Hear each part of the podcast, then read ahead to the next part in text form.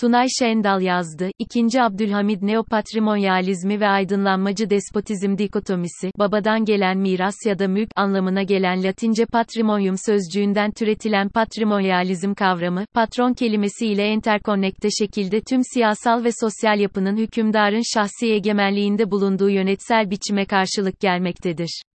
Neopatrimonyalizm, 1963 yılında Eisenstadt tarafından geliştirilmiş ve Batı dünyası dışındaki toplumların modernleşme deneyimlerinin moderniteyi üretmekten ziyade onu tahrif ettiklerini ortaya koyan bir kavramdır. Neopatrimonyalizmi benimsemiş olan yaklaşımlar genel itibariyle ikinci.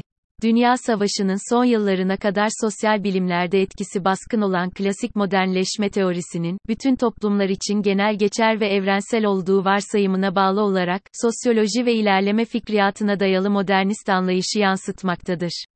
Modernizasyonun bu tanımında, bilinen en yüksek uygarlık biçimi olarak kabul edilen Batı dünyasında yaşanan ilerlemenin modernitenin yaygınlaşmasına paralel olarak evrensellik kazanacağı varsayımına dayalıdır.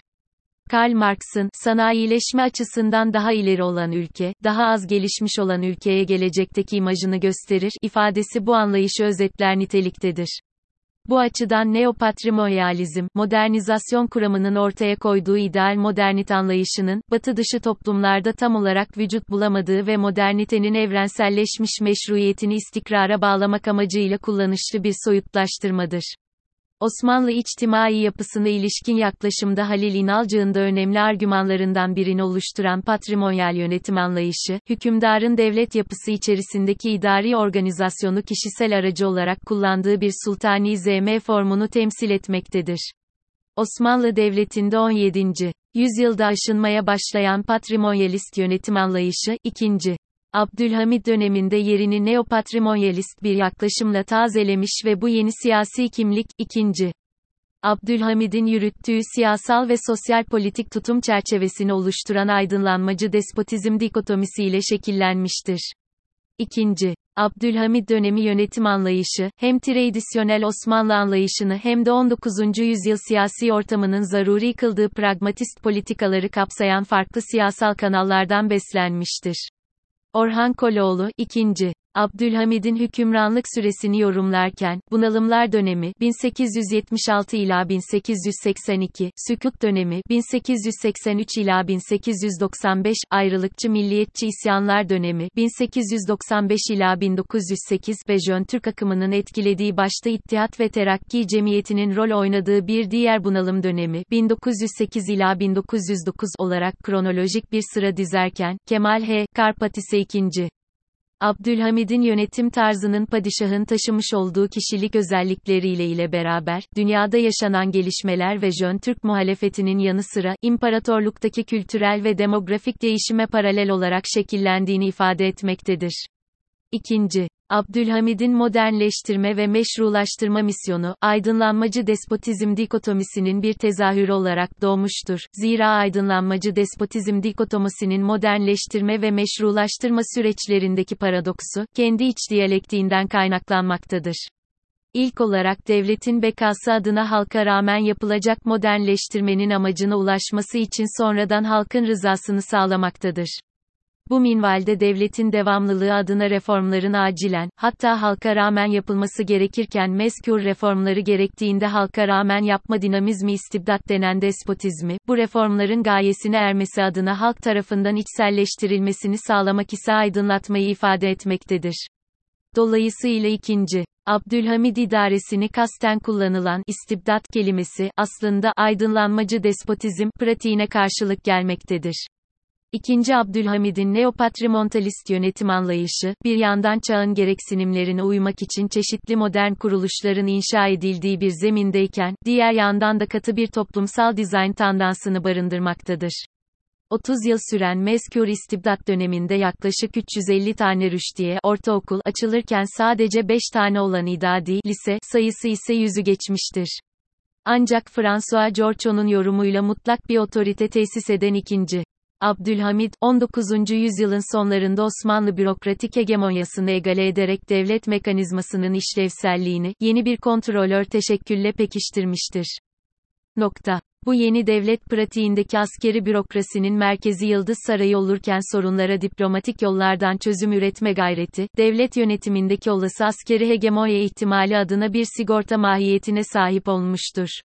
İkinci, Abdülhamid, bürokratik hegemonyayı pasifize ederken Yıldız Sarayı kadrosu ve jurnal sistemi gibi iki temel unsurdan faydalanmış sultana sunulan resmi maruzat imtiyazının, sadrazam ve şeyhülislam tek elinden çıkarılarak her daireye açık hale getirilmesi sultanın vali, vali yardımcısı, komutan, mutasarrıf, elçi ve konsolos gibi devlet görevlileriyle direkt temasa geçmesi ve sadaret ile diğer bürokratik makamların aradan çıkarılmasına neden olmuştur.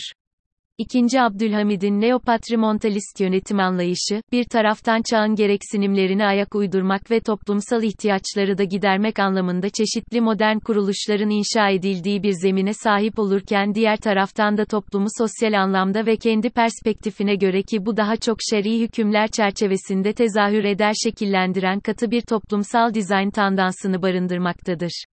İkinci, Abdülhamid dönemi içerisinde çeşitli alanlarda toplumun gereksinimlerine cevap vermek için izlenen batılı toplumcu politikanın yanında Müslüman kadınların giyim tarzlarını belirleyen ve toplumsal normlara ters düşen ya da şer'i hükmün dışında kalan tarzda giyinmelerine engel olan sosyopolitik bir tutumda izlenmiştir.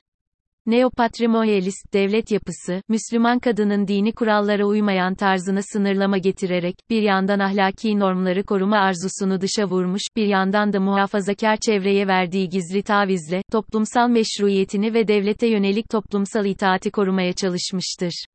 Cevdet Kudret, 2. Abdülhamid'in basına uygulamış olduğu sansür politikası ile ilgili olarak geçmiş devlet refleksleri kökenli zengin bir mirastan faydalanıldığını ve sistemin geliştirilerek yasalardaki bütün boşlukların doldurulduğunu ifade etmiştir. Orhan Koloğlu, 30 yıllık bu baskı döneminin yayın hayatına başlayan gazetelerin ve dergilerin sayısı bakımından ikiye ayrıldığını, 1879 ila 1887 yılları arasındaki yıllarda İstanbul'da ortalama 9-10 yeni yayının her yıl piyasaya çıktığını, 1888 yılından 1908 yılına kadarki ikinci dönemde yılda ortalama olarak bir yeni yayının görüldüğünü söylemektedir. İkinci Abdülhamid yönetimi ile kendisine muhalif olan meşrutiyetçi Jön Türkler arasındaki cereyan eden siyasi mücadele, devlet eliyle yürütülen modernitenin, daha sağlıklı bir şekilde yol almasında olumsuz bir etkiye sahip olmuştur. İkinci Abdülhamid'in yönetim anlayışı, tradisyonel Osmanlı devlet anlayışının dışında, Tanzimat döneminin de mirasını geliştiren ve bir taraftan çağın gereksinimlerine ayak uydurmak ve toplumsal ihtiyaçları da gidermek anlamında çeşitli modern kuruluşların inşa edildiği ve modernitenin devlet eliyle, halk için halka rağmen, durumuyla yürütüldüğü bir mahiyete sahip olurken diğer taraftan da toplumu sosyal anlamda ve, devlet baba, perspektifine göre şekillendiren katı, siyasi ve içtimai bir dikotomi ekonomiyi temsil etmiştir. İkinci Abdülhamid yönetimi ile kendisine muhalif olan meşrutiyetçi Jön Türkler arasında 1889 ila 1908 yılları arasında kıyasıya cereyan eden siyasi mücadele, devlet eliyle yürütülen modernitenin, daha sağlıklı bir şekilde yol almasında ve modernitenin kurumsallaşmasında olumsuz bir etkiye sahip olmuştur. İkinci, Abdülhamid döneminin otoriter konsolidasyonunun, özellikle basına uygulanan sansür ve muhalefet üzerinde kurulan baskı siyasetini tetikleyerek siyasi iktidarın rejimi ve kendini koruma duygusuyla muhalif hareketleri kontrol etmek istemesi bazı özgürlüklerin ve faaliyetlerin ya doğrudan yasaklanmasına ya da kısıtlanmasına yol açarken, bu tür güvenlikçi kontrol mekanizmalarının devreye girmesi, bütün devlet ve toplum sahalarına olumsuz yönde sirayet etmiştir.